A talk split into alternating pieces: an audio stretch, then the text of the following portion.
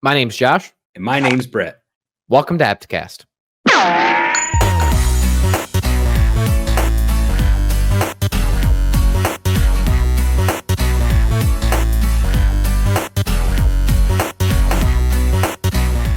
What's up, everybody? Welcome to Hapticast, episode number 27. My name is Josh Tull, and I am joined by my good friend, Bret Roberts, as always. Hello, Bret. Hello, Josh. How are you doing, my friend? I'm doing quite well, Josh. This is Microsoft Sam, your default dude. Computer default voice. I can't do it as good as Brandon does it. I could do it, but I'm going to embarrass myself, so I won't. More so than you already do. Yes. I feel that. All right. Anyway, welcome to uh, Hapticast, everybody. Episode 27. Um, give you a quick overview, obviously, of today. We're going to be talking about, and you can hop into the the description, which is, by the way, why I'm doing this with no context for timestamps for different topics. We'll also release them as individual videos, most of them. Our main topic today is obviously going to be Cyberpunk 2077, so make sure you stick around here for the full stuff. Full disclosure, we will be doing spoilers for that in the top of the pod. Okay, so if you do did not play like the first 10 hours or so of Cyberpunk, Very light spoilers. yeah, just for the beginning of the game, go to the description and click after that so you miss all of the spoiler stuff. Yeah. Uh, I'll warn you. I'll warn you guys again before we actually start it. Uh, we're going to be talking about CD Projekt Red's bonus system and kind of comparing and contrasting um, how they treat their workers versus another big studio, Supergiant Games. Um, then we're going to be talking about J.J. Abrams' Bad Robot Production Studio, a new game studio that is going to be led by the uh, Left 4 Dead creator, so somebody from Turtle Rock. Um, then we're going to be talking about the DCMA uh, and how you know copyright strikes might become a felony offense for streamers. Not good. We're gonna be doing a little Game Awards recap uh, because, who boy, your boys, we're good. We couldn't be any more right, unless, well, we could have actually, but we were, we were very right. We were very, very right. Um, and then we're going to be wrapping up the show um, as we always do with a little indie intel segment. This week we're covering a uh, game called In Zane. Okay, In the membrane. that's right. Um, so yeah, let's uh, let's get started. How we always do, Bret. Um, well, actually, before we do games that we're playing, I promised you right before we started that I would show you something. Yes. Okay. So this weekend, right? Everybody's playing Cyberpunk.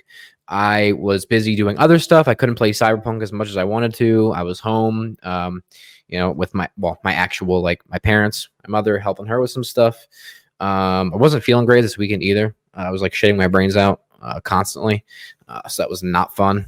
My, Cool. my stomach has just been a mess the last couple of weeks for some reason, and it's just not getting worse. And this weekend was really bad. Anyway, I get home this weekend. Um, I go food shopping, you know, as I always do on Sundays, typically to get ready for the week.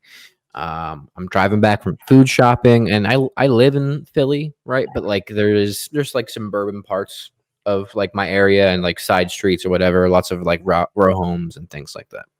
So I'm driving back from the supermarket, bro. Right? I, what do I see? But a garage sale on the side of the street, and I was like, oh, that's cool.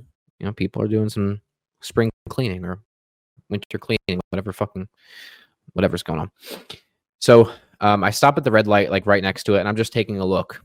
Dude, I look over. It's as if like gaming gods from the heaven descended and showed me something that was at that garage sale. Now, to preface, Bret, the reason that this is special is because the last couple weeks I uh recently started watching this YouTube channel. you good? I recently started watching this YouTube channel called uh Odd Tinkering. I don't know if you've ever heard of them. Have you? No, I have not. No, they uh they do like restorations of like old consoles and things like that. Um and the reason I subscribed to him and started watching is because a couple weeks ago he uh restored a PlayStation 1 Bret. But not the original PlayStation 1, the like slim rounded weird one. Yeah. P- I think it's called the PS1. Yeah. So I was like, damn, that's cool. I really wish I had one. So I stop at the I stop at the red light and I see it on this like I like the gaming gods call down from the heavens and I see this thing, right? And what is it, Bret? Of course, Wow. but a PS1. So it might be a little bit because of my lighting and stuff. but so it sa- it says like the PS1 on here. It's it's it's small if you It's look at it very small. compared to my head. Like it's tiny. It's tiny. And then and it has it has two controllers with it, right? No dual shock, right? Or no, it is a dual shock. This is this might be the first iteration of the dual shock because this has the uh thumbsticks with it. Yeah, that's the dual shock. And then the dual shock 2 is the PS2 one. So yeah, you got it. You got dual shock. Yeah, yeah. this is a DualShock. Um, and then it has the power cable with it. Um, the only thing it doesn't have with it is a um, uh, like you know AV cables, like Yeah. audio cables. Um, but it does have a memory card with it too. Nice. But anyway, I get it home, Brett. I didn't open it there. I didn't look at it. I was like, it might not even work. The guy, the guy that sold it was like, I don't know if it works or not. How much is- was it? Is fine. I only spent fifty bucks on it. Okay. and they're like i looked at ebay they're going for like 70 to 100 depending Okay. anyway and i get home and i i just take it out of the box and i open it up there's a game inside bret Is it a good game or is it a shit game? i think it's a good game i have fond memories of the game but you're gonna uh-oh You just broke your fifty dollar PS1. there we go um spyro year of the dragon Okay. is inside of the ps1 Okay. So anyway, I wanted to share that with you because I thought it was cool. Because literally a couple weeks ago, I was like, "Damn, I really want one of those like fat, thin, skinny PS ones." There you Um, go. And I didn't really care if it worked or not because now that I fo- follow Odd Tinkering, I just go back to his video and look at it and restore it myself if I need to. Yeah. Because I think I'm going to because I think the tray is broken actually. now that I'm just discovered. But anyway, That's yeah, really so- cool. I thought it was cool. It's a nice little uh, piece of uh, gaming history that I have now. Now we could talk about this after the pod, but I think there may be ways that you could play a lot of games on there for really cheap if you understand what I'm saying. What I'm saying. I do. I do understand what you're saying. Yes. So Yeah. Um, but yeah, so I, I think I went down a whole rabbit hole with that stuff, especially after like getting the PS5 and playing Astrobot and stuff and seeing all of that stuff in there. And, you know, absolutely. I mean, listen, it's a good display piece. First of all, um, right. Second of all, you can play it. You can play it. You know. Right. Yeah. So we'll see. I'm going to need to buy an AV cable for it to actually test the video. Um, and I'll need an adapter to run it to an HDMI because I don't have anything that has the regular RGB inputs anymore. Yeah. Um, so, but yeah, it, it's, uh, it's cool. I thought it was cool. I thought I'd want to share it with you. You should So. play uh, Metal Gear Solid on that thing. That'd be dope. Well, that's like the. So I played it on the Vita, Mhm. and it was a fine experience. But there's like just so many cool things that it actually does on the PS1 that you can't do on emulated hardware. So, for example, like there's a character named Psycho Mantis, and he'll read your memory card and like. he'll be like, Yeah. I heard you like to play Spyro Year of the Dragon. Shit like that. yeah. And like there's parts where like something gets hacked and you have to like plug controller one into the controller two slot yeah. uh, to fight him. Mhm.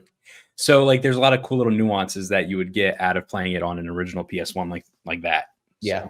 No, it'll be a, it'll be a good time. Um, and we'll see. I don't even know if it starts up to be honest with you. So we'll see. But it's it was kept in this plastic case. It like seems. I mean, it's obviously dirty and you know, patina on it, but it, it's it's in really good condition overall, physically at least on the outside. So Very cool. Hey, I saw they have um they have transformers that transform into that PS1, I think. Transformers. Yeah, like the toys. And they try Oh. instead of turning into a car, they turn into that PS1 that you have, I think I like it. I like that a lot. It's pretty cool. It's a cool display piece. So Yeah, I like that. Yeah. All right. cool. Very cool. Very nice. Yeah. Um, but with that, I mean, what uh, I know we're both playing Cyberpunk, so we'll save that till the end. But are you playing anything else right now? Um, no, I platinum Bugsnax since the last time we talked on the pod. Um, that game's fun. That game's cool, man. It was really addicting, and I really just Yeah. wanted to get through it. Charming, right? Yeah, for sure. And I thought that there was going to be like a. At the end, it was almost like it was a teaser for like a sequel, but it was actually just like not really at the same Mhm. time. Because throughout the game, they make jokes about this thing called like the um, snack. It's like the Illuminati, but like Bugsnax in, is in the name somehow. Right. Um, yeah. And at Yeah, the yeah. end of the game, like it pretty much confirms the existence of the Illuminati or whatever. Right. Um, not, not really a spoiler; it's just a throwaway joke. Um, But anyway, I'd like if they made more or like a DLC Yeah. uh, and expanded upon it because it is it is Pokemon Snap. It is Mhm. like a Pokemon s game, but the puzzle element of like catching them was really fun and addicting. So Yeah. That was cool. And then yeah, Cyberpunk. Um, Right. I've played. I can't even tell you how many hours I played because it just kind of I've just been picking it up, and putting it down, picking it up, and putting it down. So I I couldn't tell you how many sessions I played. Mhm. But um, we're gonna talk about it a little more, I think, in a little bit. Yeah. So I guess that's all I have to say. What about you? Yeah. Um, besides Cyberpunk, I um, since we last recorded, um, which is two weeks ago now, because we had that, we had our Game Awards special and then the Game Awards and stuff. Um, I have uh, picked up and played a good amount of Hades. Um, that game is fun. That is a good game. Um, soundtrack is awesome. The gameplay loop, uh, which I think I mentioned to you, like just ourselves, is like one of the most addictive like gameplay loops I've ever played. Um, it basically just works. You know, you you you start off. Yeah, it's you know it's roguelike. So you, you you go through. When you die, you go back to the beginning, um, and it's cool because you pick up different power ups. You choose your path that you go, whether you want like health, mana, items, keys that unlock weapons, things like that. It's it's it's interesting, and then you go through and you'll go through a couple levels. And there's a boss. You go through a couple more. There's another boss. Um, and I figured at some point, like one night I got really far and I was like, all right, there's gonna be like a checkpoint or something. I'm gonna like unlock like there's like these vase like things in the hub world where I'm like, okay, like you get to a certain point, you'll be able to fast travel back so you don't have to do all that again. Dude, I got really far. I got so close and then I died and I went back and I was like, all right, like maybe I can just go back to this point. Uh nope. You're back at the beginning. And then how they get you again, dude, is the bosses that you fight again, do they have completely different move sets when you go back in for another time. So it's like learning it all over again. And then I died from the first boss again. I'm like, fuck. Uh so I was really hoping that that game would get um, launched on the PlayStation Five and Four. Uh, I thought they were going to reveal that at the Game Awards. It was up for so many different awards. I was like, "This is the best." Like they said, it's coming, and I was Mhm. like, "This is the best place for them to announce it." right. But unfortunately, they didn't. So I'm gonna have to pick it up on sale. It's on the Switch. So Yeah, yeah, I have it on Switch. I would like to it runs great. Like there's no problems with it. Um, but I would love to play it like on PS5 um, or Xbox Series X with like 60 FPS or something like that. Which I could actually I could play it on my PC with a higher frame rate. But oh yeah, yeah. um, I just well, hopefully it's actually unlocked frame rate. I don't know. Any, I would like to play it at a higher frame rate because it's a game that's very precise with its combat, um, and and would just be better on a higher frame rate, which the Switch obviously can't handle. Yeah, So- absolutely. Yeah, um, but that's that's pretty much it. Cool. All right. Well, with that being said, then, Josh, let's hop into our main topic of the pod, which is all about Cyberpunk 2077. It is. So, unless you've been living under a rock, um, you know that Cyberpunk 2077 has finally released the long awaited game that's been in development for eight years, almost a decade, has so much hype around it. Um, and, you know, recently, maybe more negative stuff with their work practices and things like that, which we will get into. Um, but yeah, Cyberpunk launched. We both have played it. Um, I would like to, Brett, start with maybe just the positive stuff as far as talking about like the actual story, the world, maybe a little bit of the gameplay, and then get into the fact that I so we both have it on PS5. I have played it on Series X as well as PS5. Um, and then maybe talk about some of the other like bugs and patches and things like that. Does that work for you? Yeah, absolutely. I think we should start even further back, though. Okay. Um, you know, right before launch, the reviews went live, and Yeah. the game was getting very positive reviews, nines, tens, uh, Mhm. you know, a little bit of eights every once in a Mhm. while, um, which kind of, you know, we expected that the game. We thought the game was going to be this big thing, as as CD Projekt Red marketed it as. We thought it was going to be a game changer for the industry. right. Um, you know, then we find out, oh well, first of all, in the reviews they say it's it's really buggy. The game's pretty buggy. It's like Bethesda game tier buggy. Yeah.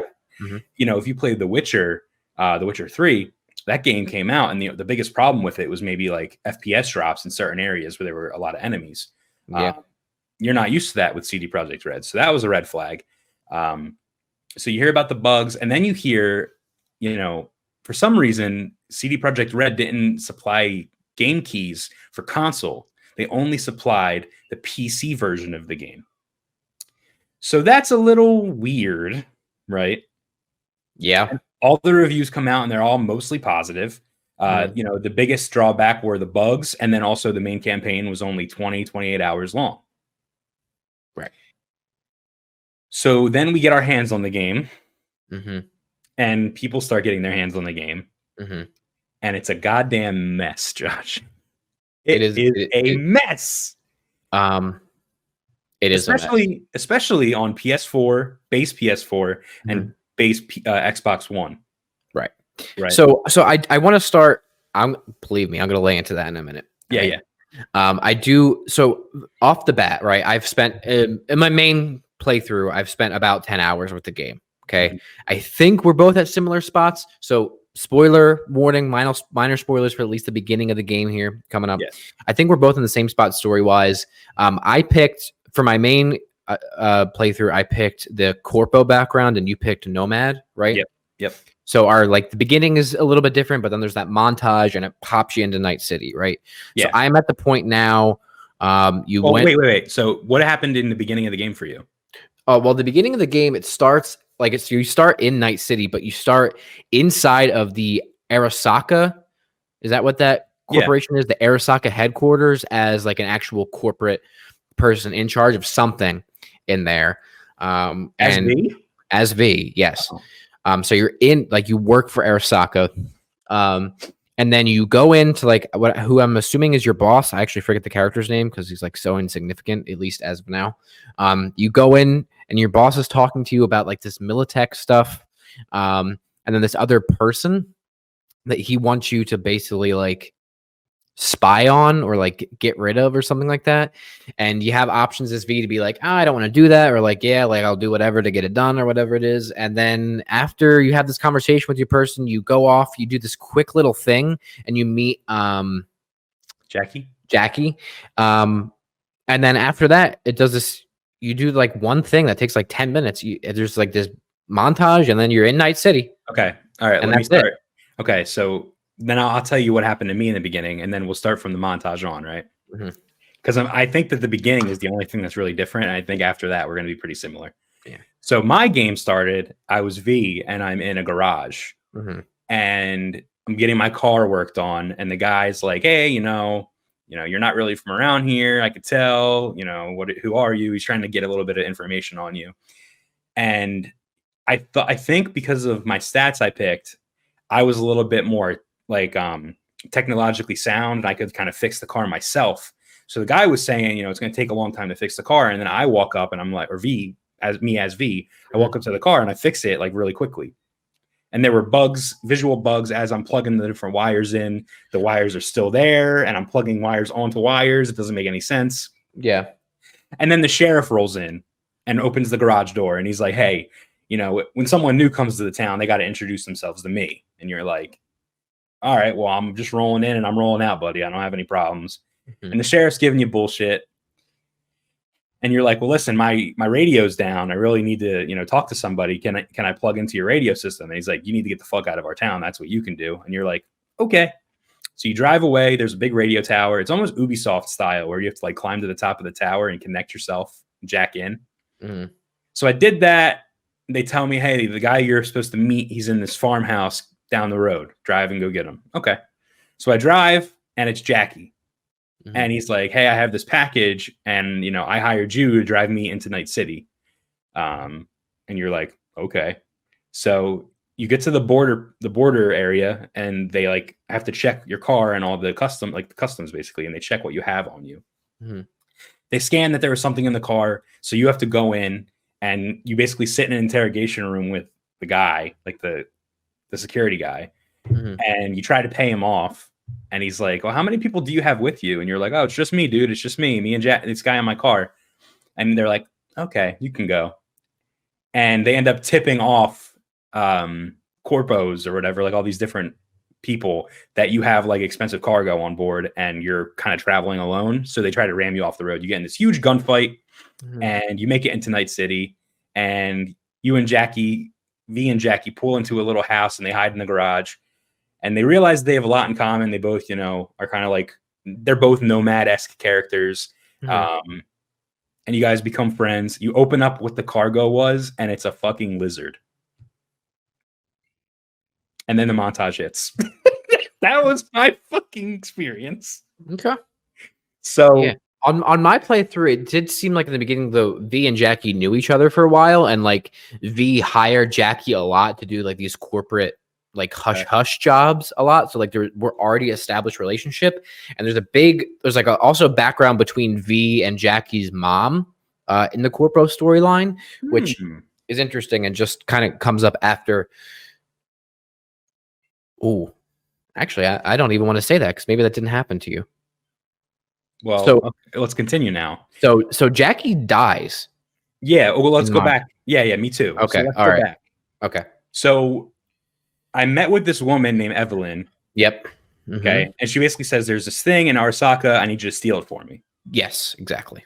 Mhm. And you and V's like, okay, but I'm working with Dexter Deshawn. Right. Okay. Okay. Yep. And Dexter Deshawn also has this other thing where I have to get this robot for him. Right. Right.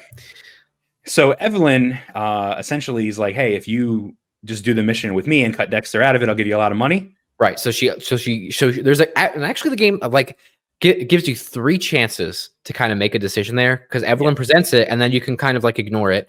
And I did at the first point. I like it was like, mm, yeah, I don't. I kind of like Dex right now. Like I'm good. Um, and then it goes through it again and gives you another choice, and you're like, ah, like maybe I'll think about it. And then it goes in again, and it's like, like yes, I'll do it. Like no, like I don't know, like whatever it is. I was like, nah, I'm not, I'm not fucking Dex over. Like he seems, he seems pretty cool. Like we had this whole limo ride. Like, and I actually just, I really like the, I think the voice actor for Dex is like one of the best in the game thus far. Um, I don't know who the actor is, but I really liked him, which is unfortunate because then you go so you, you go i so i did the militech optional side stuff too to get like so when you're doing when you're trying to get the robot for dex or whatever you did you choose to talk to that militech lady and do Yep. all that stuff so so did i But but nothing really came of it. She she tried giving me money. She's like, you have to pay with this thing, and I was like, no, I'm not paying with your thing. Yeah. So right. Um, and then I so I went through and I think the reason that I didn't have the option to even pay with that is because I went in and I wasn't gonna I I'm genuinely trying not to like just go in shoot them up because I've tried it a couple times at the beginning. It's really did not work out well for me. um, so I'm trying to like be calm or whatever. So I'm doing like a lot of the quick hack stuff. Dude, I went in and I you have the ping thing where you could like ping and it'll show you like every enemy connected in that system. So I go in to like once you get that card, you go to the place where you're trying to buy the robot, right? And I get in there and I like just scan and I was like, all right, let me ping these enemies in case they come up again later. Dude, I ping the enemy and then they all aggroed me. And I was like, how do they they shouldn't even because I've done stealth before, like they shouldn't even have known that I pinged them. So I don't know if it was something specific to that clan that they have like hackers that can detect pings, or if it was a bug, which is possible. I don't Yeah. know. Then I was like, all right, I guess they're all fucking dying. And then I kill all of them and I go through and I end up stealing the thing instead of paying for it or anything. And I walk out and you you talk to the Militech bitch, and I'm just like, yeah, fuck you, lady. And she's like, Yeah. watch out. And I'm like, all right, suck my So- dick. You were no help to me. That was pointless. Yeah, so similar with me. Um, I went in and I didn't. No one aggro. I didn't aggro anybody until the leader of the gang came out. I think his name was, or no, Brick was the guy that was already paid. And I was like, "We already paid Brick. I'm not paying again." And he's like, "You're gonna pay again." And I was like, "All right, I'll pay again, but at a discount." And he's like, "No discount." And I was like, "All right, well, then you're gonna die." And we had a Yeah. big shootout. Th- Did you did you decrypt the information that was on the card though? Did you have your intelligence high enough that you could do that? I don't know what card you're talking about. The the card that the Militech lady gives you to pay. I didn't even take it. You didn't even take it? Mm-mm. Dude, you can take it and then you could decrypt it. And dude, I got money for decrypting it and got other information on there. And I was like, all right, well, if I use it, it's gonna install this virus, but I also know what it does. So like whatever. That's interesting. Hmm. I didn't take it because I was worried that I was so I was afraid that if I crossed too many lines, it would get messy. And I had Evelyn's thing. She wanted me to fuck over Dex. I just wanted to do the mission and get it. I just wanted it to be as clean as possible. I just wanted to do it because Ah, they build you up and they're like, they take you to the um to the club where all these like Right. uh, fixers are, and they're like, you're gonna become one of us. Like you're gonna like they make me feel like I want to I want to do good. I want this to be my big mission. Mhm. Um, so anyway, after all that, You meet with Dex and you go over how much you're going to get paid. Mhm. Did you did you haggle with him, or did you just Um, take the thirty percent? I I really didn't argue. He said, "Oh, no, no, no, no." So I had another line. I had a, an additional dialogue option in there because he was like thirty percent, and I was like, "Nah, fifty percent." And then he was like, "All right, what about 40 or something like that?" And I was like, "Okay, Yeah. like." 40 and I like like if you actually you could turn the camera one part in the scene and look at Jackie and be like and you ha- like had these dialogue things pop up and I was like yep 40% is good I like kind of like checking with Jackie and he was like yeah, it's good um Mine was thirty five. Oh, so I got forty percent. Well, Well, you didn't really get actually, I didn't get shit. So, Yeah. So you go and you do the mission, which is pretty cool. dude, the Uh, mission is honestly, bugs aside and like Grackle stuff, it's actually cool. Like, It first of all, the building that the building itself is fucking slick. The way Yeah. that it's designed is really cool. But then the mission structure itself, like, is cool too. So I went in, I talked to the person at the bar. Did you do that, I did not. I just wanted, like I said, I didn't want to make it messy. dude? So I just went right to the hotel room. so I went in, I was just looking around a little bit, really at the environments and trying to look at some of the graphical stuff because there was a lot of issues. Um, And so I went up to the bartender and I talked to the bartender. Dude, I had a very interesting conversation with the bartender in the hotel because we were going back and forth, and I was like, no, I don't want anything to drink, whatever. And we were talking a little bit about Arasaka and the building and the history. And he was like, yeah, you know, sometimes we have the bartenders, or sometimes we have the the, the CEO or like higher ups in Arasaka moonlight as bartenders here. Mm-hmm. And he said that, and I was like, nah, you're fucking lying to me. And he's like, am I? And walked away. Undercover boss, dude. And I was like, that was weird that they included that, but there was some information that he divulged to me beforehand. Um, that was that was pretty interesting. That's cool. uh, I yeah. like that. Um, but yeah, anyways, then you go in, you go up to the apartment, which you that's the first time you brain dance actually was before all that. When you meet Evelyn, you meet um what's her name? Judy, who is an awesome character.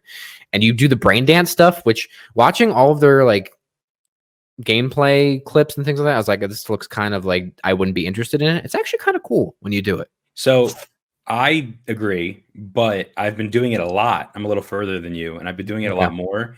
And it's like tedious because now I'm at a point where like I don't know what they want me to do, and I'm like, this is kind of like I just want to progress. I don't want Yeah. to do this anymore. But it, it Okay. is a cool concept. It is. Yeah, so I spent I spent a long time and got every piece of information and decrypted or do like every line that they have in the brain dance thing, everything. I did all of that so that because I was like, when I go into this apartment, I don't want it to be messy. I want to know exactly where everything is. I want to have all the information I possibly can, and all of that. So anyway, you, you go up to the apartment with Jackie.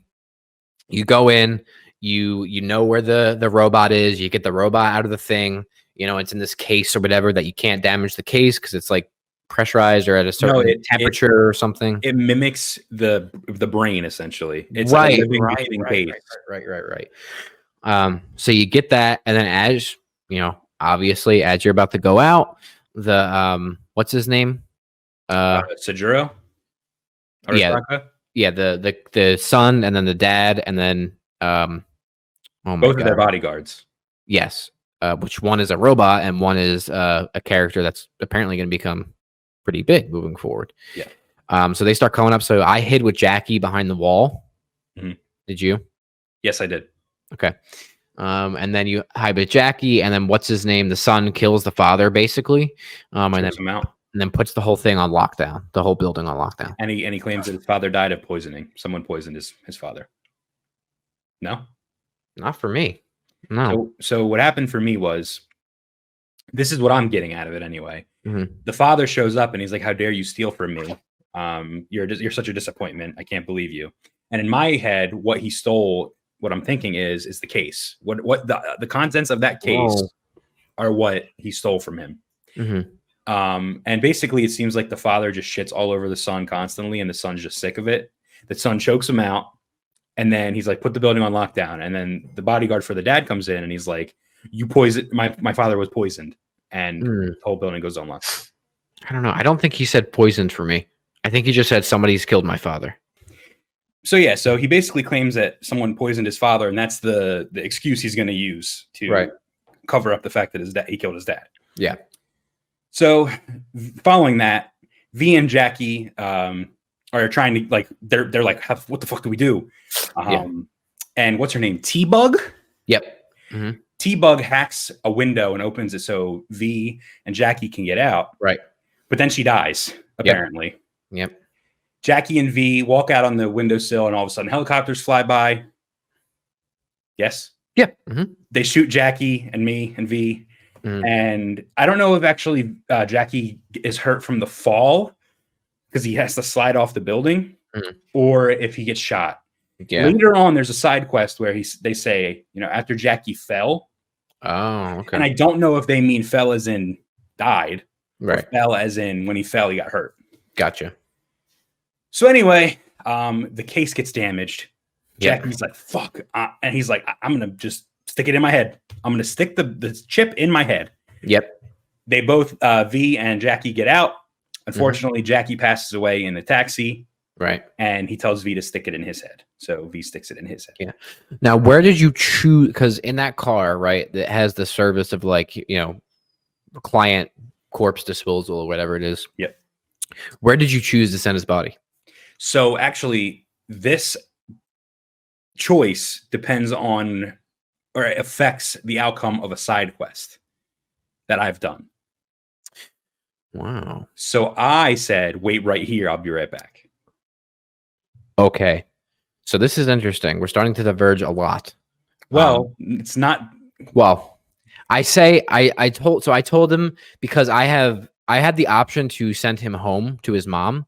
So I chose that and then once after this next part happens with Johnny Silverhand, Mhm. um then I get a, a, a side mission stuff to uh, go to his funeral and talk to his mom, and then I have another quest line now that is just with his mom, um, and she is not happy with V.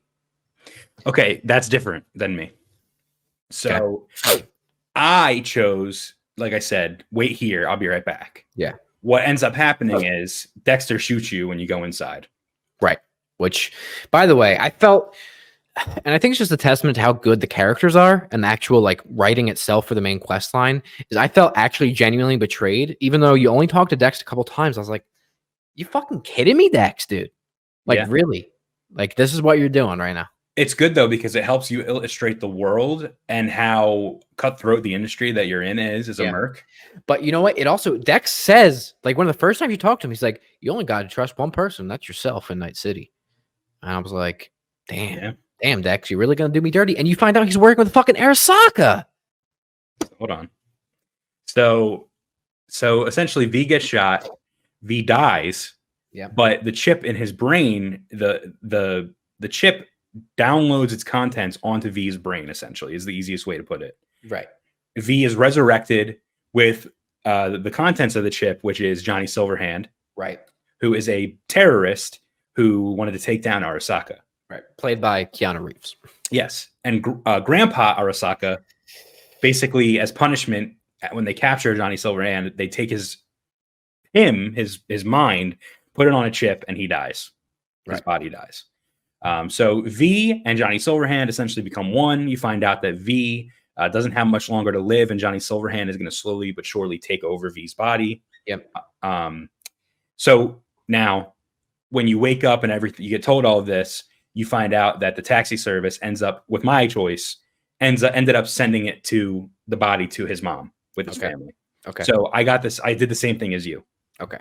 Now I didn't. You said that V had a relationship with Jackie's mother. Yes. And there was there was a couple of phone conversations once I woke up and there was like backstory because it it's with before Jackie dies, there was plenty of conversations where like I had the option to follow up with him about how his mom is doing, and like clearly there was some dialogue there that was like there's a history there, and they it almost seems like I don't know 100 percent because it's not super specific, and maybe it'll be fleshed out more as I go through some of the side quests, but it almost seems like Jackie and V grew up together.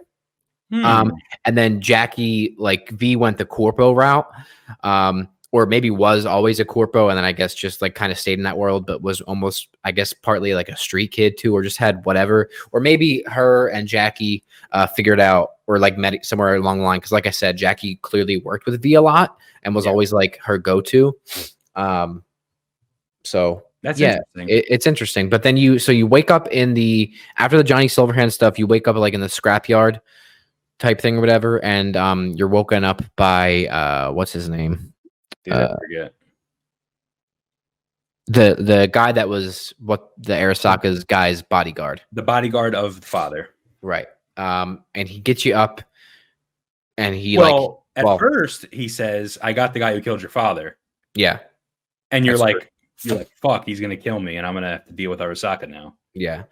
Um, but then he hangs up and there's like a brief conversation. Oh, oh, they get attacked. They get attacked. Um, and he gets hurt. Um, and then you guys escape together and you know, you save his life kind of, he saves your life, and then you uh wake up later after being at the corpo dock for whatever, like a The long time. Corpo doc. Yeah.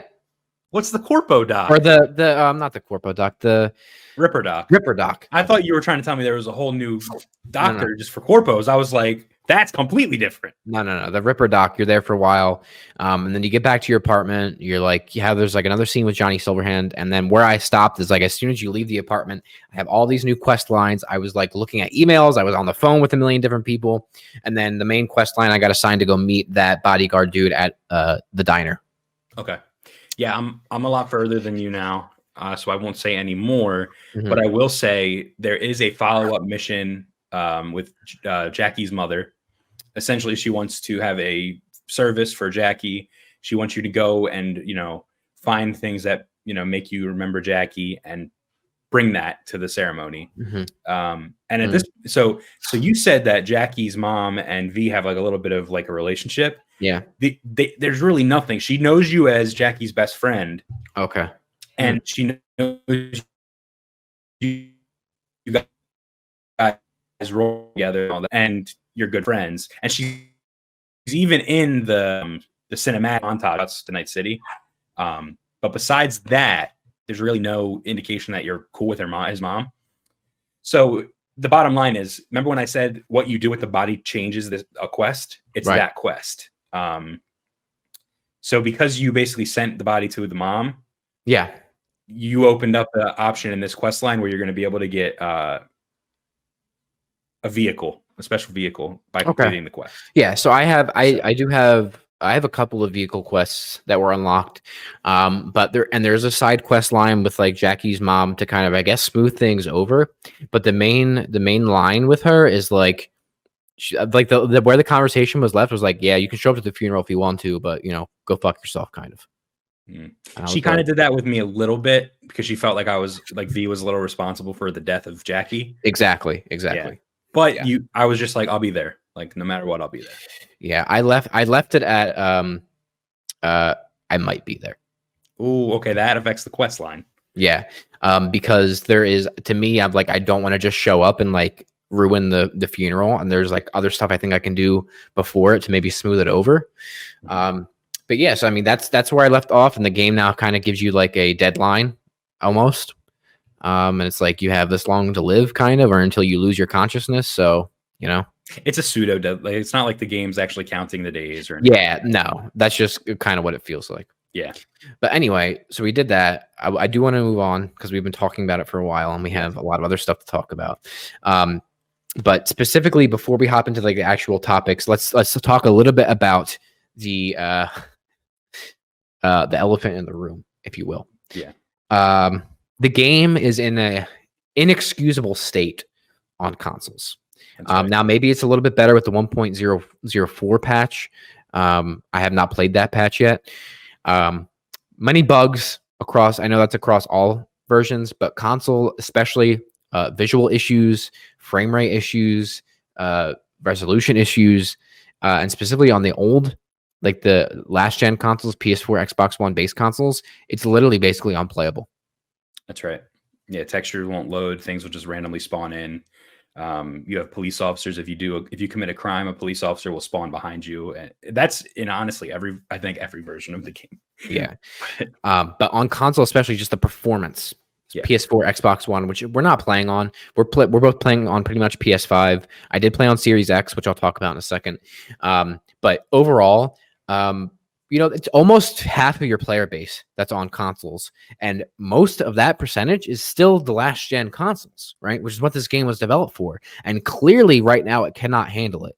And it's inexcusable that a game can be development for eight years, nearly a decade, have multiple delays, mandate their workers to crunch and delay this game and work overtime to fix some of these bugs so it runs well on last gen systems, which is what they said the last delay was for.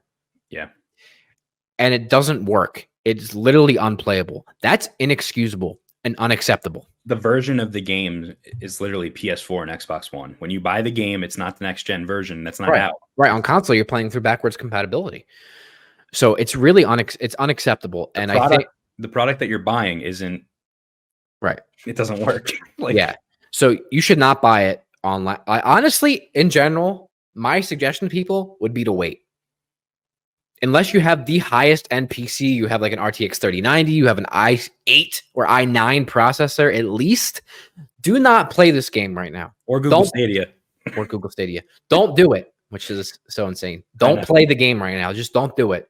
Because if you're like me, and I feel like I'm playing it down right now, I did not have a good time starting to play this game. I was so interested in the story and all of that, but it kept crashing. The visual stuff is unacceptable. The way that it runs is unacceptable. And it kept just taking me out of the game immediately. And while I didn't have any issues with quest line stopping yet, hopefully I won't, the game crashing over and over and over again to me that's game breaking that's like losing progress it, it's it's it's unacceptable and it's ridiculous and you know i didn't get the opportunity to play more this weekend and i'm okay. Like i wasn't jonesing for it because the experience is such shit. Yeah. and i really i really think cd projekt red is honestly one of the worst studios right now in game development. The way that they treat their workers and clearly they have they were so fixated right on doing this larger than life game with all of this detail. And it's so detailed. It really is. It's great but they overlooked the performance and were like eh fuck these last gen versions of it when that's what it was starting to be developed for and promised for and to accept money from those people to play the game in a state that doesn't work it's ridiculous it's ridiculous So I think you're right. It's but to me, it's not even just performance. Uh, I do want to say though, I, I have had three crashes so far in my time playing the game, which is a lot less than you. But I Yeah. have been playing on like the newer versions of the of the, of the game where you were playing on the the original version of the game. Um, but I think it's more than just performance. Um, there's a lot of AI stuff that just Yes. is mind-boggling. Uh, you'll, like I said, police officer, officers will spawn behind you. You pull a gun out in a building, and you'll go outside, and every single person's like ducking down with their hands above their head. Um, it's like they there's no distinction. Right. Um, cars will just like despawn and spawn. Uh, there's no AI for the vehicles at all. They're just on a set path. They just move forward. Um, it's pretty bad. Like there's a lot of there's a lot of things that were just overlooked and uh, or they just couldn't get it to work. I think that's it could just be that. Um, and I do want to say, Josh, you said earlier, like I feel like you said, I feel like I'm downplaying it right Mhm. now. I'm kind of downplaying it. I don't think you're downplaying it. I think what happened was we just talked about the story for a good while, Mhm. and it kind of made you forget about all of the bad things, and it made you feel better because like the story is pretty good, and like the world is The- pretty the cool. story and night city are are the selling points for sure Yeah. Especially if you're a fan of sci-fi, Blade Runner, you know, cyberpunk. yeah absolutely You yeah, know? which we are Yeah. exactly. So I think like that's a testament right there is like just talking about the story made you a little less mad about the performance issues and I guess, whatnot. yeah but i know i'm gonna go play it when we're done recording and something's gonna happen i'm gonna be like you fucking kidding me you done i'm gonna throw my controller i'm gonna break my tv You're probably right. You're probably right. But I think that it just it that just goes to show you it was so close to being like not perfect, but like really cool. they should have delayed the game another two years Josh, what I don't understand is why these outlets reviewed it nines and tens. On now, listen, it might have ran, it might have been running better on PC, which is where they played it, right? Mhm. But there's still issues with the game that are glaring. well i think i think from from the, honestly almost all the reviews bret right they weren't able to start until later. So a lot of people just blew through the main story and maybe overlooked some of the actual performance stuff Mhm. with the game or the bugs or the other things. And they reviewed it. It's not a movie. It's not a movie. There's a lot more at play there. And I think a lot of those outlets did a disservice in actually uh, to me if you if you don't 100% a game like this i really don't think your review is valid or something like this. You have to look at all the systems right? This is an rpg there's so many systems at play. There are so many things fundamentally wrong with the game. This is not the game that was promised and it's not even as much of like a people are looking they're like we're like this saying this game is going to be the next greatest thing of all time because they were. But if you actually just look at it for what it is there was a lot of fundamental design issues with the game. And cd projekt red should honestly be ashamed because they have so many devs and artists and writers that obviously put so much time and effort into detail and building the world and building out some of these systems yet they were forced to work overtime and by you doing that and delaying the game it didn't make the end product any better it The didn't wasn't, it wasn't ready. this game was managed like shit. And everybody that was in charge here, either, either as a manager or director or head of the studio, should not work on another game ever again. CD Projekt Red is bad. They are a terrible studio. And whereas you look at companies like EA and Ubisoft, who the last couple of years have shifted away from crunch and have addressed issues within their workplace culture, not that they don't still exist, of course they do. CD did the opposite. They lied about it and then they did it anyway.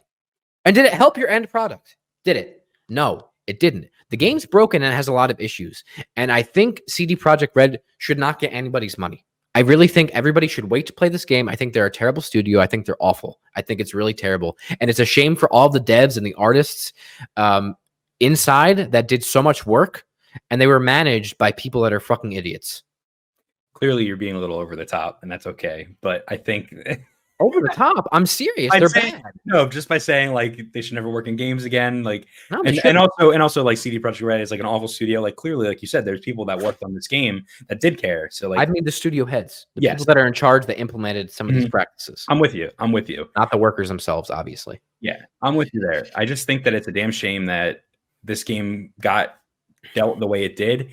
Uh, if they wouldn't have announced the release date so soon, all these delays wouldn't have been a big deal. They could have delayed the game again. You know what I mean? But it all goes back to you fucking you got told you told people you're gonna put the game out and then you delayed it and then you told people you're gonna put the game out and you delayed it and then you told people you're gonna put the game out. You did and it's fucking broken. So you know what I mean? This game could have used another year, Yeah. easily another year Yeah. development. All right. I, I- I want to move on. I just want to make a quick comparison. So I play. We both are playing on PS5. I played the Series X version of it. The bugs are still there. I, I played two or three hours. So I did like I basically got past the little montage sequence, um, or right to that, and then I stopped. I was like, I saw enough. I just wanted. I did the Street Kid background. I just want to see how it ran in the world, whatever. still runs like shit. Um, Xbox has the uh, distinction. For some reason, the PS5 version doesn't have this. It has a performance and a quality mode, so 60 F- FPS mode, which is not locked to 60 on Xbox Series X, by the way. Like PS5's frame rate is actually much better. Um, and it has a quality mode, which is 30 FPS and closer to a true 4K, but it's not true 4K. It's still like probably 60, 70% of a true 4K. Um, Xbox has its own problems, though. There's not as much lighting issues or like graphical hiccups, but the game stutters. like it just stutters all the time. And I'm like, the fuck is going on I feel like the game doesn't even look that good. Like even And I, I personally couldn't tell much of a difference. I, it is supposedly runs or looks slightly better on Series X. yeah, supposedly it does. um, but it stutters. There's still issues. It's not it's not any better of an experience than it is on PS5. Um, and I, I I got a refund for my purchase on Series X. So There you go. All right. Well, let's talk just a little bit more about that then, Josh. So CD Projekt uh, Red's bonus system for employees. What do you want to talk about there? So, CD Projekt Red, in the wake of all of their other scandals, whatever you want to call it, with their mandatory crunch, them saying that you know they weren't going to do it, and then mandating their devs to do it, work overtime, work six days a week, nights, whatever. Um, something we've talked about kind of at nauseum now on our channel. Um, CD Projekt Red instituted or has been using um, this like bonus system where they basically give coins out that have like their logo on it or whatever. Um, they give them to managers to give out to their developers or artists or whoever for doing a really good job. So it's like an incentive system. And that's fine. I get that. Other workplaces do that, you know, like whether it's through prizes or just like, you know, commendations or whatever it is. Cause I know you said your personal work actually does this too, right? Yeah, my place of work, um, they give out these stickers for you know acknowledging someone's doing a good job or whatever. Uh, once you get a certain amount, once you get five, you get a reward. Once you get ten, you get a reward. Fifteen, every five, essentially, you'll get like a um, apparel item, like a special exclusive apparel item. Mhm. Um, a little different. It's not tied to our bonuses or anything like that. But surely, you know, when it comes time for review, my boss could go, "Hey, I saw you got you know 15 stickers." That means people are acknowledging you. You're doing a great job, but it doesn't. It's not directly tied. No. Right. So so why I bring it up is exactly that because see it came out after the game launched that CD Projekt Red had these like, you know, little uh commendation medals or whatever it is tied to their developers bonuses. Nah, it's poop, dude. And if the game, there was like different levels of it. So if the game performed well or was reviewed well, then they could cash in these tokens for like bonuses, like financial incentives, basically. This is why this is bad. You're going to alienate some workers for doing basically what they should be doing, right? And it almost incentivizes monetarily people to put in overtime and crunch and work extra days so that they get these little freaking biscuits from their managers so that they are financially incentivized. And this implicitly basically is going to encourage employees to put in extra time on nights, weekends to show that they're working the hardest and compete for basically more more money. So hold on. So you mentioned something. You said if the game performs well, they can cash it, right? Right. I think that was exclusively tied to it. And this all comes from a Bloomberg article, by the way. Okay. So here's my thing, Josh.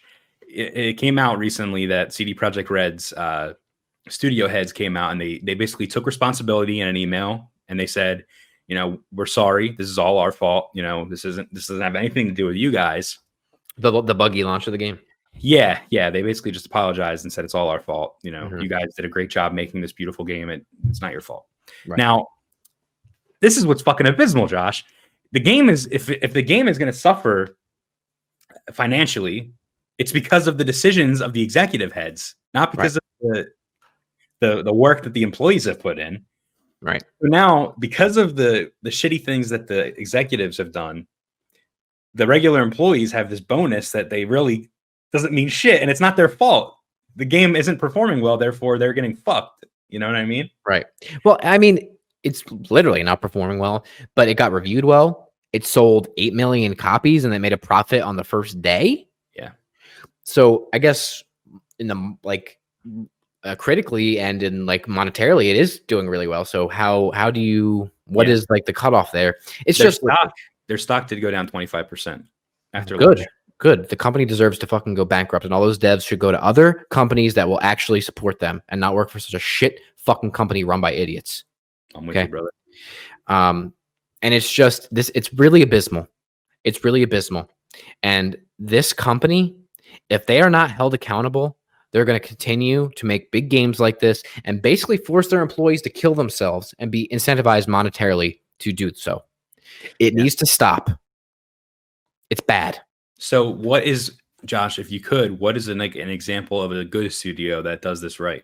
So an art this and I'm gonna reference an article. It's actually from last year, um, September of last year.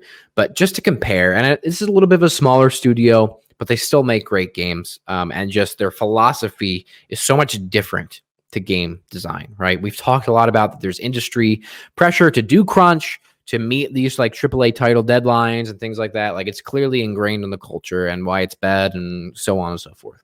So to contrast that with a company that has it right, in my opinion, Supergiant Games, Bret, and you might know them for games like Bastion, Pyre, Fire. Yeah, and Transistor. also Transistor, and also Hades that just came out. Yep. So Supergiant Games, right? Don't do not mandate their workers to crunch.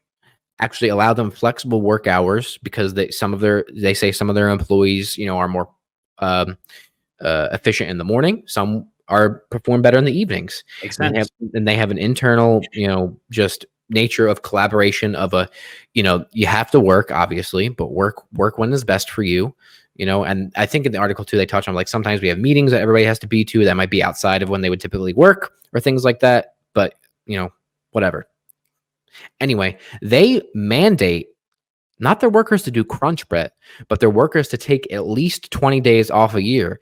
Now they can take as many days off a year as they want for various reasons no questions asked but they must take 20 days off every year. That's not like a you know a suggested thing or whatever. It's like no you're working too much you need some time off. Go take some time off please go take care of yourself and your family and go live your life and do not work please don't do it It's really nice. come on man I mean, listen, that's how you breed success, right? You want and your clearly they breed success yeah, you want your products to succeed. You know, make your make your employees happy. Right. Um, you know, they so they've been building their studio like this, and where it comes from, and really why I want to bring this up is the the um, studio head, who his name I think is um, I'm not gonna be able to find it now. It's like it's Greg Kasavin or something like that. His last name's Cassavin. He's the head of the studio. He comes from a background in um, working with EA. Okay.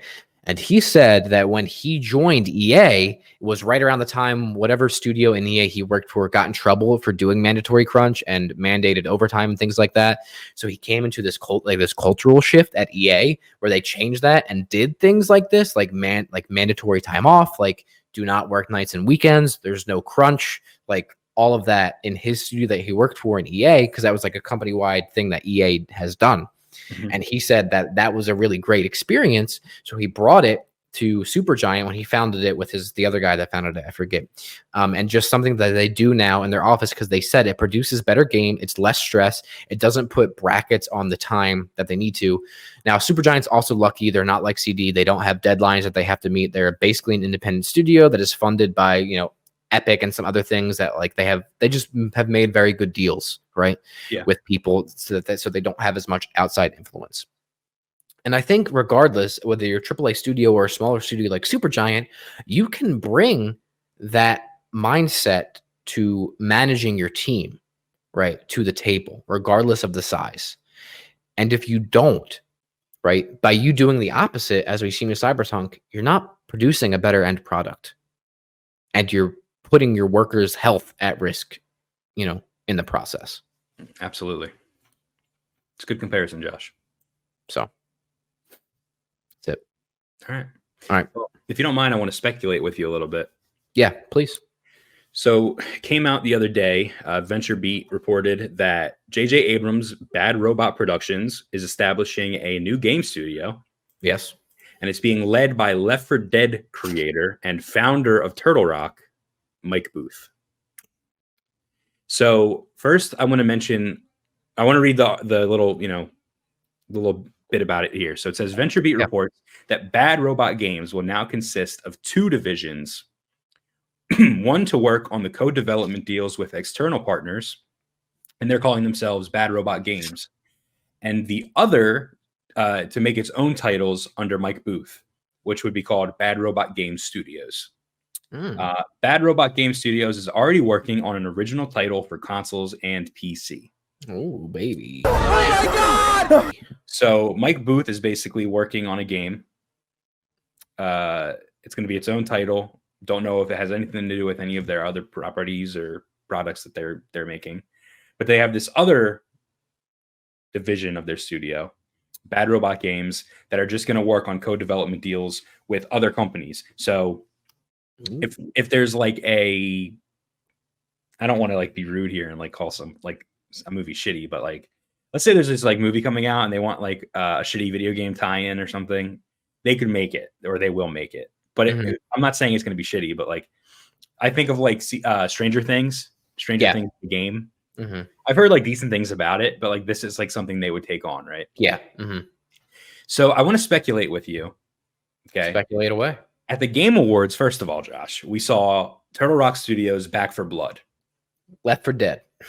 very much Left 4 Dead, right? which uh, we're we were both excited for. Very check out check out our full live stream on YouTube if you didn't. That's right. Um, so it makes me think: Is there going to be any bad robot tie-ins with Back 4 Blood? Maybe. Um, could we see like a map inspired by a bad robot property? Mhm. That'd be kind of So cool. what what are some like actual stuff that Bad Robot has done, Bret? Okay, so I'm going to go down a, little bit of a list here. Yeah. Um, so they have worked on obviously Cloverfield, which is their big original property that they, you know, Come what on J.J. Abrams worked on. Come on Now- now, Cloverfield. Come on. Just the concept of a Cloverfield game is so awesome to me because you know you and I both like kaiju movies. You know, Godzilla, Mhm, you know, Cloverfield.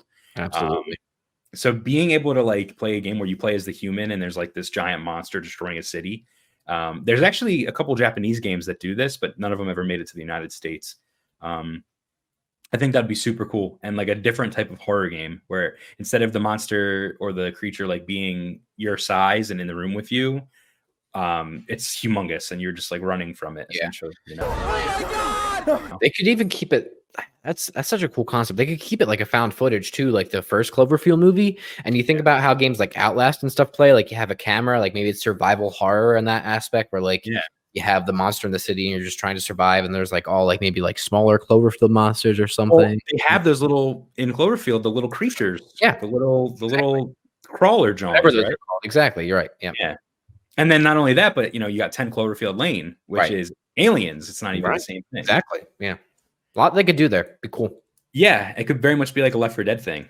Yep. Which makes me think Back 4 Blood.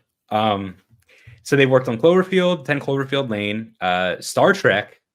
JJ Abrams worked on Star Trek. Yep. Uh, Super 8, another original property. Yes. Ooh. Guys, this is gonna be great. Right. Um, Mission Impossible, Wow. Holy shit. Yeah. uh, Star Wars, obviously, but Right. There's a, a, a licensing Right, deal. right, right, right, right, right.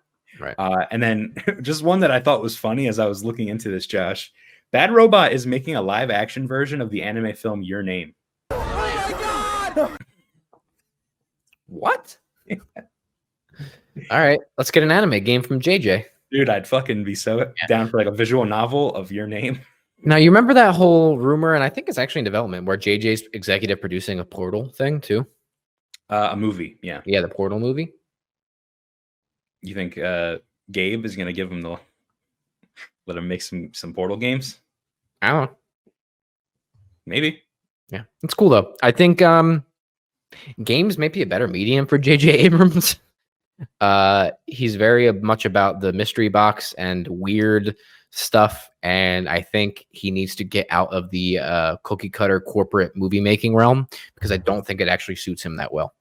He's Yeah. more he's more of like a very elevated, uh, polished indie movie maker where I feel like that would be a better realm for him.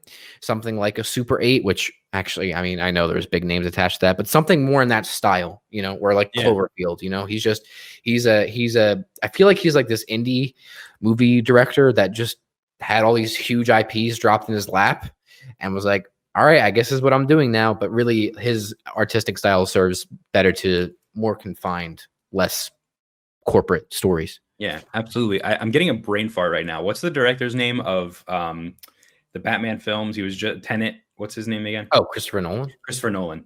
Christopher Nolan Yeah. said recently, you know, I'd be interested, or 10 years ago, he said, I'd be interested in making an Inception video game Yeah. you could do so much more in games than you can with movies. It's true. So It's true. there's that. It's true. So yeah, man, I thought I just thought that was a cool little story. Um, we've been fans of Bad Robot for a long time. Yeah. Specifically Cloverfield, you know, Super 8. Yeah. uh, and obviously Star Wars with Right. JJ. Minus episode nine, Exactly. Yeah, Uh, at least me personally. the cleanup crew film, as we like to call it. because that's what Yeah. JJ was. Well, yeah, he, he had to come and literally deal with the steaming pile of dog shit. Yeah. So, Yeah. but all right, cool.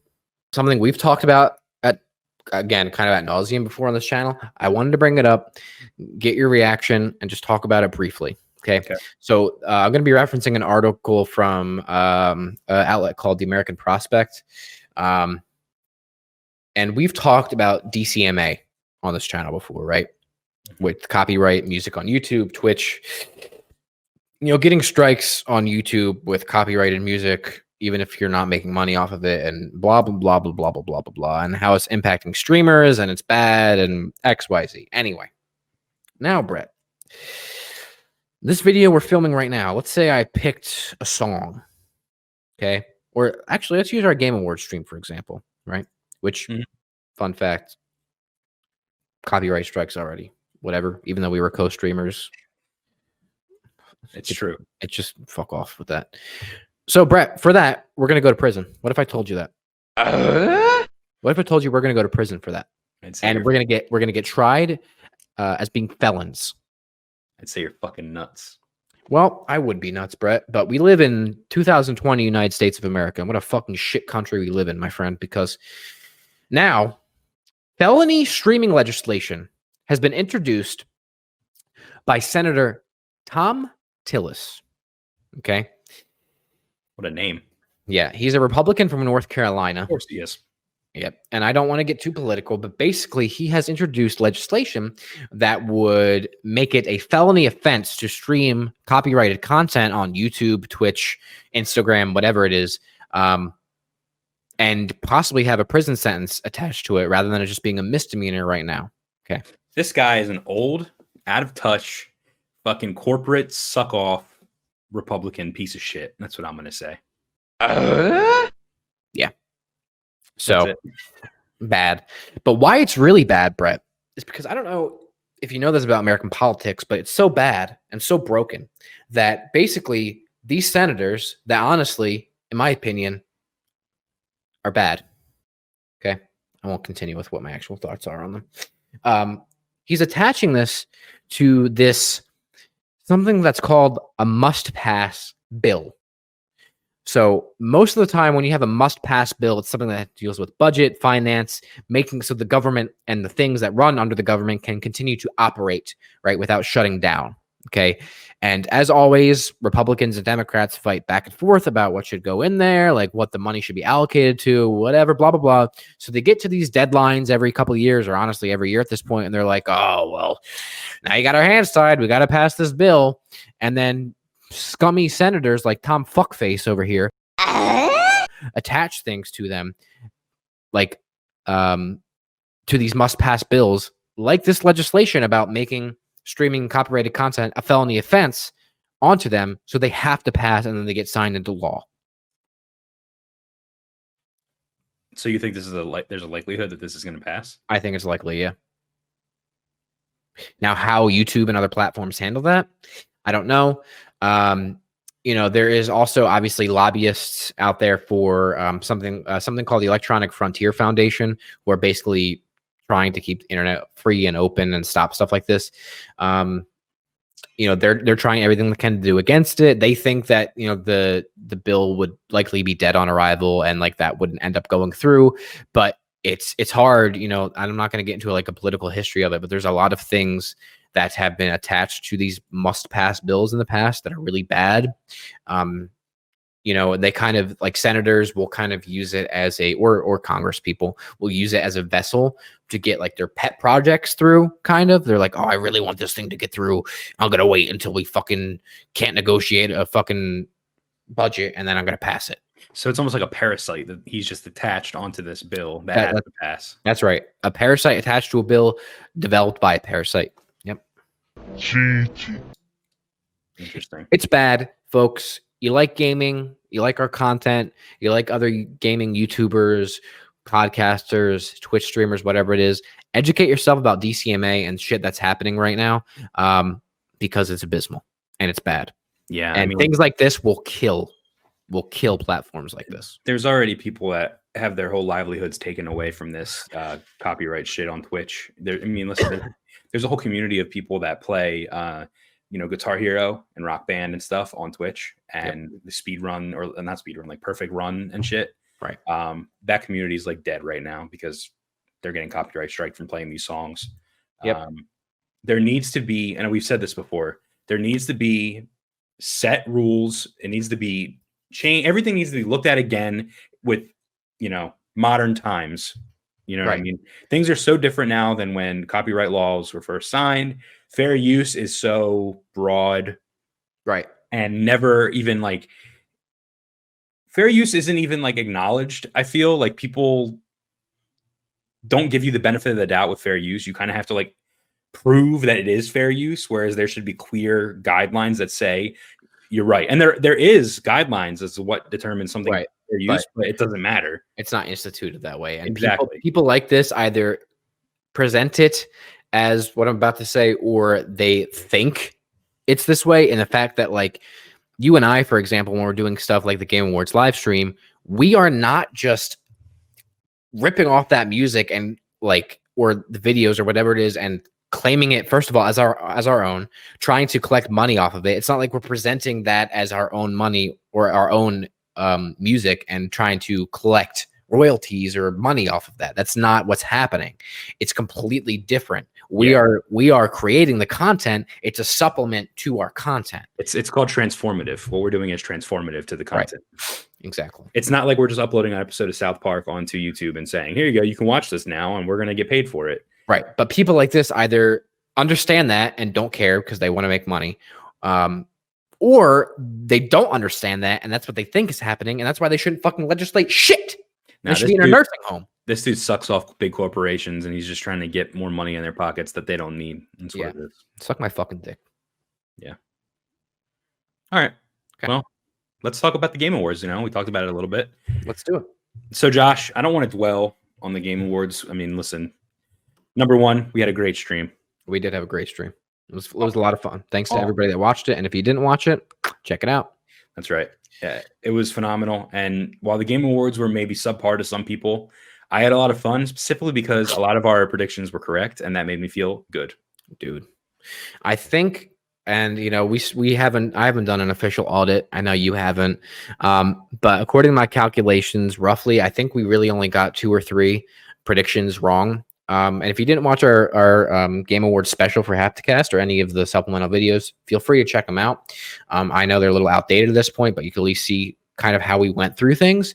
And we were very clear from the beginning that like we have our preferences for who the winners are going to be or who we want to win and then we talk through but here's the actual voting body here's why this game has a lot of merit because obviously they all did if they're nominated and here's who is likely going to win and that oftentimes didn't match up with who we necessarily wanted to win um, for a lot of categories but we talked through it and clearly our thought process and our considerations were pretty much spot on because i mean I, I- I'm gonna say it, Bret. I think I think we we are the we have the best track record in all of gaming media about getting predictions correct for the Game Awards. I'm calling it right now. That's fair. I think I think it's the way, like you said, it's the way we went about it because a lot of people will just go, you know, I played The Last of Us 2. I fucking hated that game. Uh, I like Hades a lot more. That game's so much better. That game's gonna win game of the year. It should win game of the year. Yeah. Whereas we, like you said, we looked at it, you know, we said, we know what this game means to the industry. Right. Okay. And not only that, but we were able to read the descriptions of each category and say, I, I don't think that game really specifically falls under that category, right? Right, right, right, right, right. For example, I think the one one of the ones that we lost or we didn't get correct were action adventure game. Yes, which Which is honestly the only award that the that I felt the entire night. I was like, this is not this this is not correct. Yes, it so I think it was Last of Us 2, right? Yes, for action adventure game, And we said it should have been Jedi Fallen Order. correct? Because the description was traversal, exploration, puzzle solving. Exactly. Which we didn't really think the last we did mention like, you know, Last of Us 2 is a great action adventure game, but we don't think it nails all of these things. Right, right. So, I mean, when you're looking at it like that, I mean, it's kind of hard to get it wrong. We we we got almost all of them right. Yeah. Um, so that's the only award that night I was like, mm, this doesn't actually match what you said the category was. I know? agree. I agree with you there. Um, but besides that, I mean, uh, obviously we got we got a lot of we got mostly everything else correct. Uh, I forget the other ones that we got wrong, but it was only like another one or two. Um, and overall, I think the show was great. And I think looking like maybe in the moment, I wasn't super hyped for a lot of the stuff that they were showing. Um, there's definitely a couple things I was like, damn, that's fucking slick. Um, especially, uh, I think even though I'm not a huge fan, I think the Perfect Dark Zero thing was huge. Mhm. Um, I think the uh, Left 4 Dead clone Back Uh. Back 4 Blood is huge that we, we're going to suck off.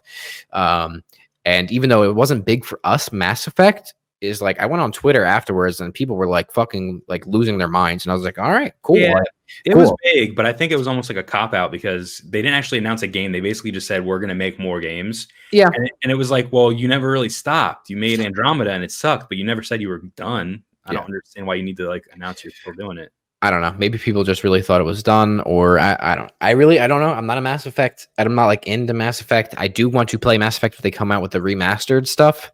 Um, I've only played a little bit in my days on this planet, um, and I, I didn't particularly enjoy what I did play. Hey, they also showed uh, Callisto, which is the Dead Space game. That was Oh yeah, yeah, that did look good. That did look really good, and it's directed by somebody that uh, knows what the fuck they're doing. Yeah. Um, and he said like, yeah, we want to basically just make like the scariest game of all time. And I'm like, Yeah. all right, well, I'm in. all right, cool. Speaking of Evil Dead, the game, that was a cool announcement. Yeah, yeah, yeah, yeah, yeah. I forgot about that. Damn. Okay, yeah, So I actually watched the playback again, yeah. and it's it's really funny. So Geoff is like, you know, uh, supernatural horror. Let's check out this new game, whatever. And Yeah. you're like supernatural horror, and I was like, that's a weird way to announce Silent Hill or something like that because it was kind of just like real quick. And I was like, it's not it's not going to be anything big, but it, Yeah. it might be like it could be big. And as they're like showing certain elements in the beginning of the trailer, I was like. What is this? And you start going like, what? Like we start looking like we're trying to figure out what it is. You see the car, and I think I mentioned, and I'm like, is that Evil Dead? And then you look away, that you look at something off camera, and they literally show the Necro- Necronomicon on the screen, and you miss it. And it's not until they show the um the deer on the on the Oh, uh, yeah. wall, and you're like, oh shit! it was so funny because like they literally showed the book, and you were I missed it. I missed yeah. it because I was, you know, doing other stuff with like OBS too. No, I know you were like Yeah. busy doing stuff, but I watch you. You like look over, and then you're like, "Oh shit!" it's the fucking deer, the crazy face deer that got you. nice. I just like thought that was funny. Uh, also, Returnal was shown. Yeah, Mark's game. yeah. Uh, and if you watch that back, that's a funny meme because it starts off. It almost looks like uh, Silent Hills or PT, the door. Mhm. And I was like, "Yo, yo, is this Silent Hills?"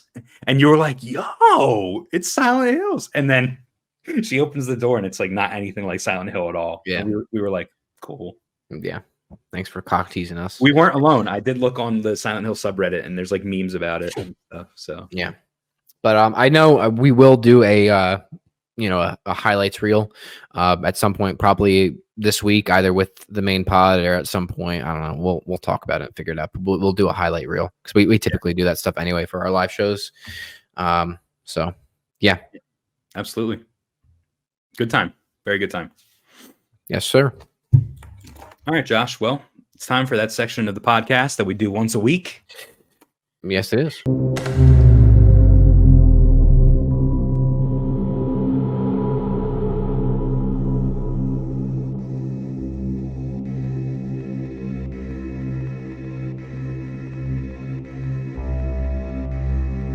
Indie Intel, where we highlight an indie game. Usually a game that needs some help on Kickstarter. We want to give it some love. Mhm. This week, Josh, we're looking at Insane, Mm. which is a 2D atmospheric cinematic side scroller where you explore a fascinating, mystical, handcrafted, detailed world. So I know we always like to point out where the game is being developed and who is developing it. That's right. So it looks like Insane is being developed by Dobby or Dobie. I'm not sure how you pronounce it. Okay. Um, it's a two-person independent game studio from Germany, Love it. and I think this is the first time we've done a game from Germany. Correct? It's correct, but continues with the theme of us doing picking games from different parts of the world. Yeah, absolutely. Um, these guys are mostly graphic designers, which is evident. Yeah. It, yeah. Yeah. They um this so it looks a lot like um inside, you know, or um Limbo. limbo, right? Um, but it's like 2D, 3D, and I know it's actually probably just 2D, but the way that they have designed it makes it look like 2D, 3D.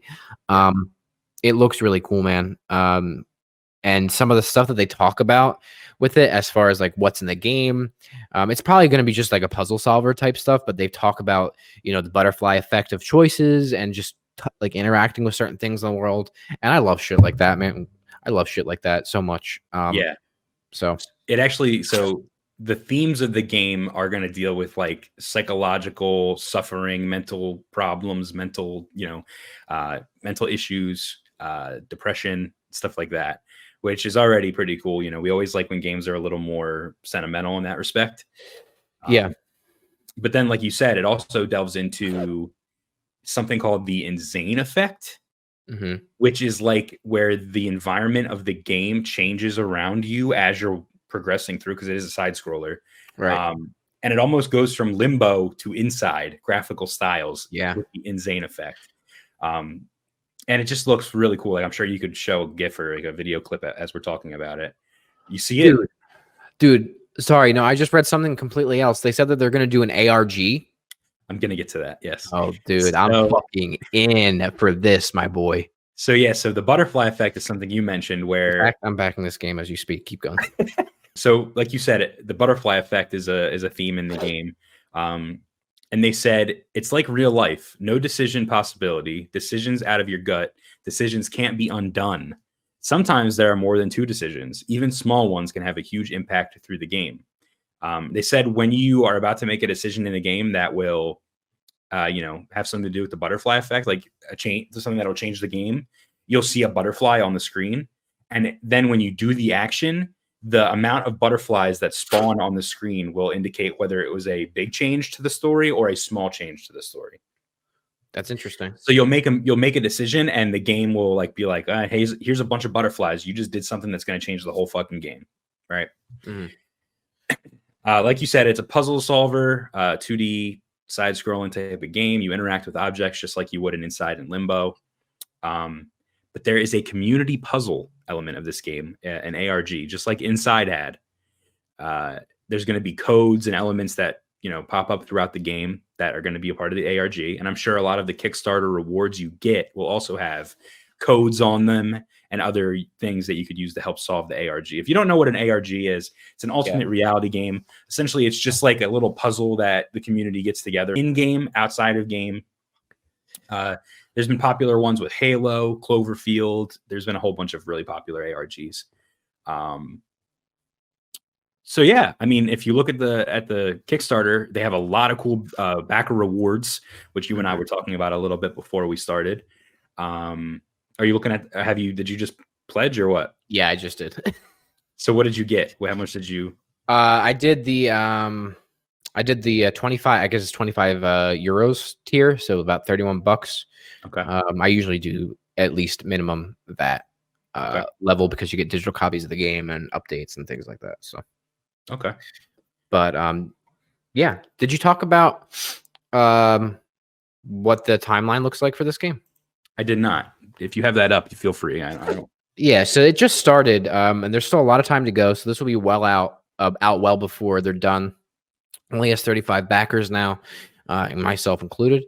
Um, we'll have so it has 41 days to go. They have a 30 thirty thousand dollar goal. They have 2,300 dollars pledged thus far. Um, yeah, you can add it to your wish list in Steam, which I guess I will do right now too to help them out. Um, and yeah, so make sure you back this game. Absolutely. I'm looking right now at like all the different rewards and I'm like trying to figure out which one I'm going to do.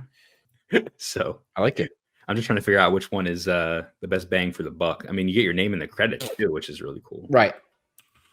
So listen, it's not the most, um, you know, cre- it's it's first of all, I don't want to say it's not creative. It's very creative what they're doing here. Um, but I, when I say that it's not the most creative, I mean clearly it's taking hev- heavy inspiration from Inside and Limbo. Um, Right. But that's not a it's not a bad thing. You know what I mean? Right. Right. Right. So I mean, it's it's looks like it's got its own unique story. It has its own unique features, the butterfly effect and the insane um, effect that they have in there. So yeah, definitely check out Insane, guys. It looks really cool. Yes, sir. And I think, if I'm correct, that's it for this week's podcast. You are correct about that, Bret. This is it. I'm sorry towards the end. I mean, I'm going to edit it, but uh, I, uh, I was so excited by backing the game. I clicked around on some things in OBS. Never stop recording. It's just you're That's gonna you might see stuff from our live stream. Well, you guys won't. I'll probably edit over it, but anyway. So, It's all good. um, but yeah, so this was good. Um, we don't need to talk about this right now, but I know, you know, we're we're getting towards the end of the year here. The holidays are coming up, obviously. Um, so I don't know. We might do one more pod before the end of the year holidays. Um, and then that'll be it for us for the year. So there might be, you know, a week or so in there when uh, we don't have um at least any podcast stuff. Yeah. Yeah. I think that's fair to say because we also have some big big things planned and Right. We don't know how long that's going to take to set up officially. Right. So we might we might be down for a week or so. Um, just as we like Bret said, we we have some stuff planned uh for our channel to, you know, I don't know, maybe maybe move some stuff around. I don't know. Maybe uh maybe go somewhere and do some stuff, you know. I don't know. That's that's right. And you know, if that does happen, the best place to go to check out uh, updates and stuff would be twitter.com slash haptic intel at haptic intel, um, Facebook as well. We post pretty regularly. Uh, also, Josh and I on our personal Twitter accounts are very Yeah. active. So Yeah. So all of our social links are in the descriptions to our link trees. Um, you know, make sure you follow us on all socials. Make sure you ha- follow Haptic on all socials. Socials. Make sure you like, you comment, you subscribe, you share with people. Jump into the comments below. Keep it civil. Let us know what your thoughts are. Um, yeah. Anything else, Bret? that'll do it. All right. See you, everybody. Thanks for watching. See ya. Thanks for checking out this episode of Hapticast. Make sure you like, comment, and subscribe to Haptic Intel. Thanks for watching.